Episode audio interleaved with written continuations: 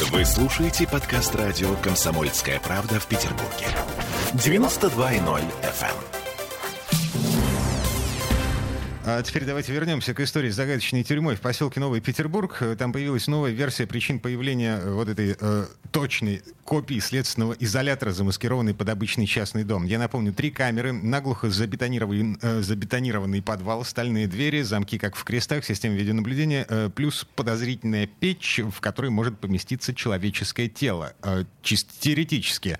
Э, печь была спрятана на дне колодца на том же участке. Мы уже обсуждали, что это могла быть нарколаборатория, просто потому что там было подозрительно много электрических розеток, в том числе на потолке. Была версия, что это пресс-хата для выбивания денег из бизнесменов, в том числе криптовалютных миллионеров.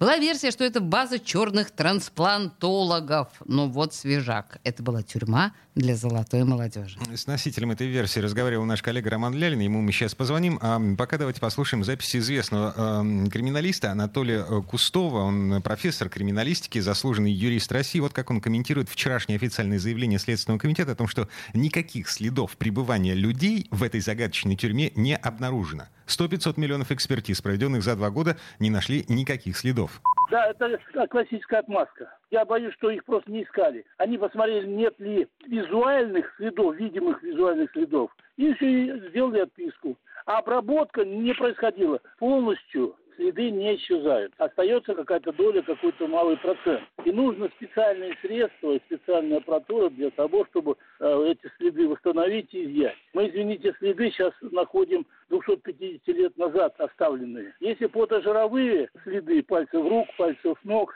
то действительно они исчезают в течение там двух-семи месяцев, в зависимости от том, какая температура и какая обстановка вокруг, где они находятся. Если следы в виде волос, перхоти, то они исчезают через 10, 15, 20 лет. А волосы вообще через 100-150 лет, понимаете? Ну, кстати, Ох. любопытная деталь, на которую нас натолкнул э, профессор Кустов. Э, никто не видел в открытом доступе отказ в возбуждении уголовного дела. Ну, значит, э, проверка, как минимум проверка продолжается, или уголовное дело все-таки есть? Мы не знаем. Ох, это очень загадочная история. Теперь по поводу золотой молодежи. У нас на связи наш криминальный корреспондент э, «Комсомольской правды» Роман Лялин. Ром, привет. Да, здравствуйте. Во-первых, с кем ты разговаривал по поводу этой версии? Э, насколько можно доверять этому человеку? Это человек, который принимал непосредственное участие, как я понимаю, в проведении проверки, которая проходил в этом особняке крематории, mm-hmm. как говорят. Угу. Так, хорошо. Что этот человек говорит? Этот человек говорит о том, что они перебрали множество версий, мы рассматривали в том числе нарколабораторию, но не нашли никаких признаков того, что она там могла существовать.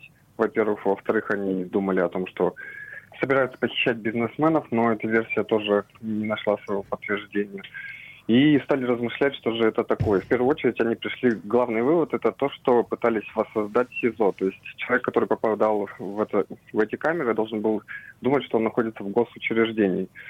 Для чего это строилось, непонятно, но там действительно больше года проходили проверки, проводились разные экспертизы, и никаких следов пребывания человека в этих камерах не было найдено. И отсюда сделали вывод о том, что кто-то планировал какую-то грандиозную масштабную стройку, довел ее до конца, но саму идею осуществить не успел. А в чем идея? есть... В чем смысл этой идеи?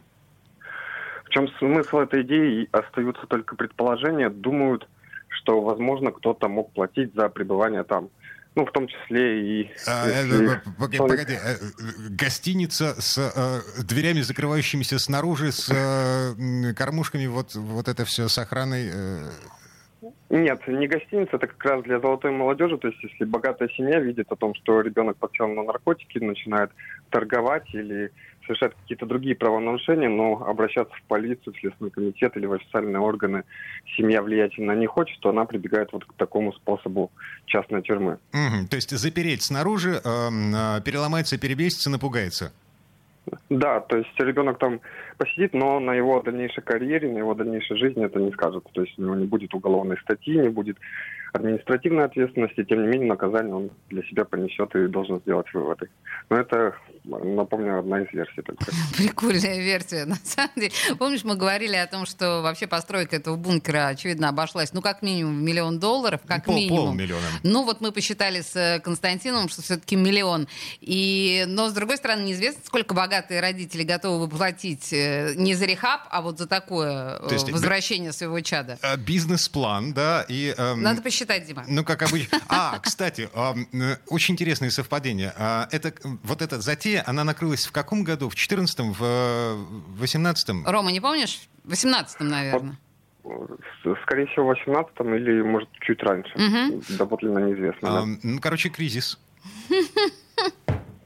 Да, кризис, я поняла. И богатенькие родители, в общем, решили в обычные рехабы отдавать своих детей. Ром, Роман, э, Ром, спасибо большое. Да, Роман Лялин, э, наш Да. криминальный корреспондент «Комсомольской правды», был у нас на связи с очень интересной версией.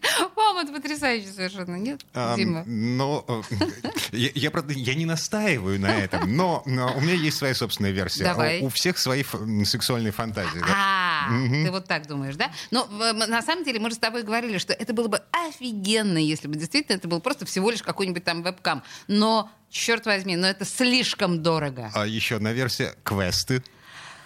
Опять же, слишком дорого. Ну да, да, да, да, понимаешь? Ой, слушай, на самом деле тебе нужно переслушать наш вчерашний разговор с Константином, потому что он очень многие наши версии с Ольгой разбил просто, как, знаешь, э, тут порвал, как тузик грелку, что называется. Хотя там были красивые достаточно версии. Эм, Подкаст э, программы «Токсичная среда», который говорит э, Олеся Крупанина, он опубликован у нас на сайте radiokp.ru. Послушайте обязательно, я тоже, собственно. Не, ну на самом деле, просто я понимаю, что там ни- ничего толком не сказано, но есть огромное количество сопутствующей информации, которая немножко проливает свет на это. Например, о том, кто был владельцем участка, на котором находится вот эта вот тюрьма. Это очень интересно. А, я, пожалуй, пошел слушать. Да, Да. Олеся Крупанина вернется.